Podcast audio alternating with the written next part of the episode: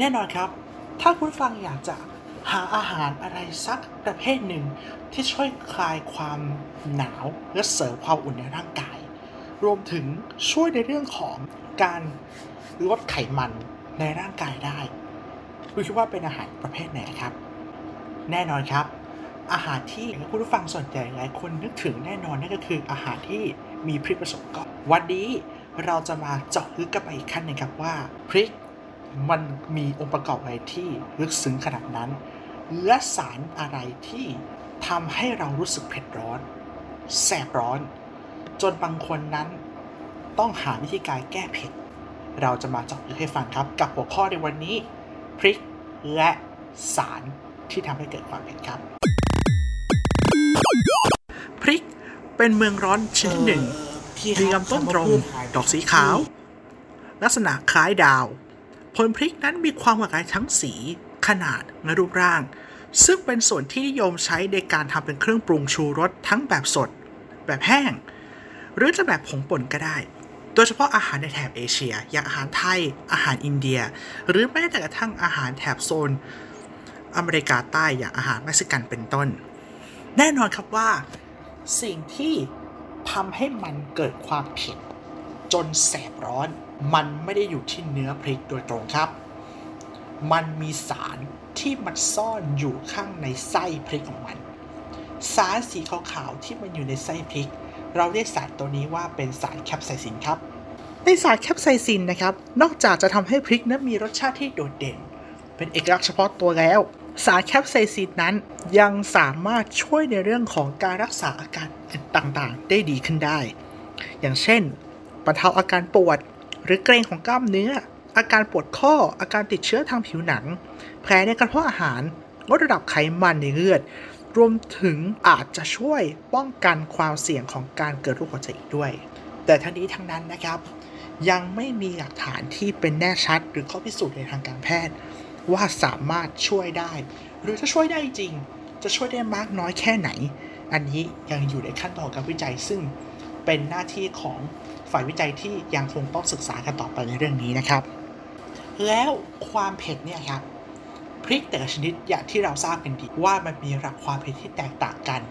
คำถามคือเราจะใช้เกณฑ์อะไรมาเป็นค่ากลางเพื่อที่จะบรรยายความรู้สึกที่มันไม่สามารถตีเป็นหน่วยวัดทางวิทยาศาสตร์ หรือเกณฑ์ใด ๆ ที่ทำให้รู้สึกว่ามันน่าเชื่อถือ มันเลยมีสิ่งสิ่งหนึ่งครับ ที่เราเรียกกันว่า Scoville Scoville คือหน่วยวัดความเผ็ด หรือในภาษาอังกฤษที่เรียกเป็นทางการว่า Scoville Heat Unit เป็นหน่วยวัดระดับความเผ็ดที่ว่าใช้วัดความเผ็ดของพริก ยิ่งสารแคปไซซินมีความเข้มข้นสูง ค่าสโควิลก็จะยิ่งเพิ่มขึ้นเช่นเดียวกัน ซึ่งวิธีการวัดนั้นมี 2 วิธีครับ วิธีที่ 1 ครับเป็นการทดสอบประสาทสัมผัส โดยใช้วิธีการเจือจาง โดยการนำสารละลายแคปไซซิน ซึ่งสกัดจากพริก มาเจือจางในน้ำลายในน้ำละลายน้ำตาล และให้ผู้ชิมทดสอบโดยสารที่มีค่าสโควิลสูงนั่นหมายความว่าต้องเจือจางถึงหลายเท่า จนกระทั่งไม่สามารถรับรู้ถึงความเผ็ดร้อนใด ๆ เลย กับแบบที่ 2 ครับ การใช้เครื่องมือวัด อย่างเช่น High Performance Liquid Chromatography หรือ HPLC ซึ่งค่าสโควิลของพริกและผลิตภัณฑ์จากพริกแต่ละชนิดนั้น ก็จะมีค่าที่แตกต่างกันออกไป อย่างของไทยเรานะครับ อย่างเช่นพริกจินดา ที่แต่ละสีและแต่ละรูปแบบ ก็จะมีค่าความเผ็ดที่แตกต่างกันรวมถึงพริกขี้หนูพริกชี้ฟ้าด้วยเหมือนกัน ซึ่งถ้าในของไทยเราเองนะครับ อย่างพริกจินดา มีค่าสโควิลสูงถึง 4,200 สโควิลโดยจะเป็นพริกจินดาสีแดง ขณะที่พริกขี้หนูนั้นมีค่าสูงสุดถึง 28,050สโควิลและพริกชี้ฟ้ามีค่าสูงถึง 16,050สโควิลครับ แต่แน่นอนครับ ไม่ว่าจะมีความระดับความเผ็ดมากน้อยแค่ไหน หลายคนยังอยากที่จะกินมัน เพราะมันช่วยบรรเทาอาการความหนาวทำให้ร่างกายเราอบอุ่นขึ้น และอยากทำให้ระบบการทำงานในร่างกายหรือมันจะบริซึมนั้นดีขึ้นด้วยเช่นเดียวกัน แต่อย่างที่แจ้งเอาไว้ครับว่า มันเป็นเพียงแค่อยู่ในขั้นตอนของการวิจัยเท่านั้น ยังไม่สามารถที่จะชี้ชัดได้ว่า การกินในปริมาณเท่าไหร่ จะช่วยบรรเทาอะไรได้มากน้อยแค่ไหน แต่สิ่งหนึ่งที่เราควรจะต้องทราบนั่นก็คือ ถ้าเรากินในปริมาณที่พอดี ในปริมาณที่เหมาะสม แน่นอนครับว่ามันมีประโยชน์อย่างแน่นอน แต่ถ้ากินมันจนมากเกินไป อาจจะมีผลข้างเคียงที่จากประโยชน์กลายเป็นโทษมาหาเราได้ทันทีนี้หลายคนแพ้ในเรื่องของพริก ซึ่งแน่นอนครับว่า สารแคปไซซินมันจะทำปฏิกิริยาระคายเคือง กับนิ้นของเรา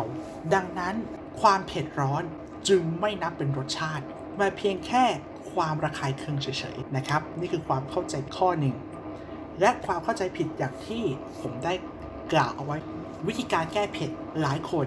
ก็มีหลากหลายรูปแบบที่แตกต่างกันออกไป ซึ่งแน่นอนครับว่าหนึ่งในวิธีการที่คนส่วนใหญ่ คิดแล้วนำไปใช้แบบคลาสสิกที่สุดนั่นก็คือ การดื่มน้ำเย็นเพื่อที่จะช่วยให้ความร้อนและความแสบร้อนต่างๆ ที่อยู่ในปากนั้น ให้มันละลายหายไป แต่ทั้งนี้ทั้งนั้นครับ สารแคปไซซิน มันไม่ได้ละลายน้ำครับ โดยส่วนใหญ่แล้วสารแคปไซซินมันจะละลายที่ไขมัน ดังนั้นครับ การที่เราดื่มน้ำเย็นเข้าไปนั้น มันไม่ช่วยครับ มันยิ่งทำให้สารแคปไซซินกระจายตัวในปากได้ดีขึ้น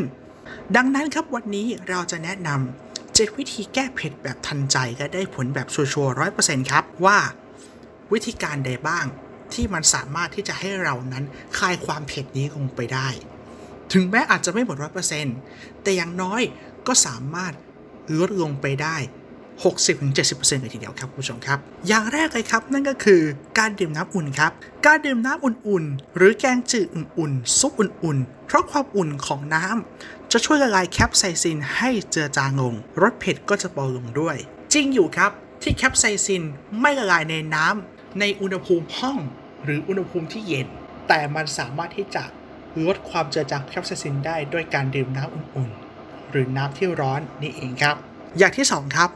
การหยิบมะเขือเทศใส่ปากแล้วเคี้ยว หรือการดื่มน้ำมะเขือเทศหรือน้ำมะนาว น้ำส้มก็ได้เช่นเดียวกัน เพราะรสเปรี้ยวเป็นกรดแต่แคปไซซินในพริกนั้นมีฤทธิ์เป็นด่างครับ หลายคนเข้าใจผิดนะครับ ตัวผมเองก็เข้าใจผิดมาเหมือนกันว่าแคปไซซินมันเป็นกรด แต่ความจริงแล้วมันมีฤทธิ์เป็นด่างครับ ดังนั้นการที่เราทานอะไรก็ตามที่มีความมีฤทธิ์เป็นกรดในปริมาณที่เหมาะสม งั้นในความเข้มข้นของกรดที่พอดี มันจะช่วยแก้อาการเผ็ดได้ครับต่อมาครับ วิธีที่ 3 นั่นคือการตักโยเกิร์ตเย็นๆใส่ปากสักช้อน หรือซดน้ำเต้าหู้เย็นๆนะครับหรือจะแอบเอาไอศครีม ของลูกอมมาอมสักนิด ก็ไม่ว่ากันครับ เหมือนกับเหตุผลข้างก่อนหน้าในข้อก่อนหน้าครับว่า มันจะช่วยให้ความเข้มข้นของแคปไซซินนั้นจางลงไป วิธีที่ 4 ครับ การนำเกลือมาละลายน้ำอมไว้สักพักก็จะคลายความเผ็ดลงได้ครับ วิธีที่ 5 ครับ การเคี้ยวขนมปังหรือข้าวก็ได้ครับ เพราะเวลาเราเคี้ยวข้าว หรือเคี้ยวขนมปัง หรือการเคี้ยวอะไรก็ตามที่เป็นคาร์โบไฮเดรตในร่างกาย เราจะรู้สึกหวานๆในปาก เพราะว่าน้ำลายนะครับ มันจะเป็นเอนไซม์ที่จะย่อย ตัวแป้งนี้ หรือตัวคาร์โบไฮเดรตนี้ ให้แปลงเป็นน้ำตาล ซึ่งตัวน้ำตาลนี้จะช่วยคลายความเผ็ดลงไปได้ครับ อย่างเวลาเรากินแกงเผ็ด เราก็ใช้ข้าวนั่นแหละครับมาเป็นตัวช่วย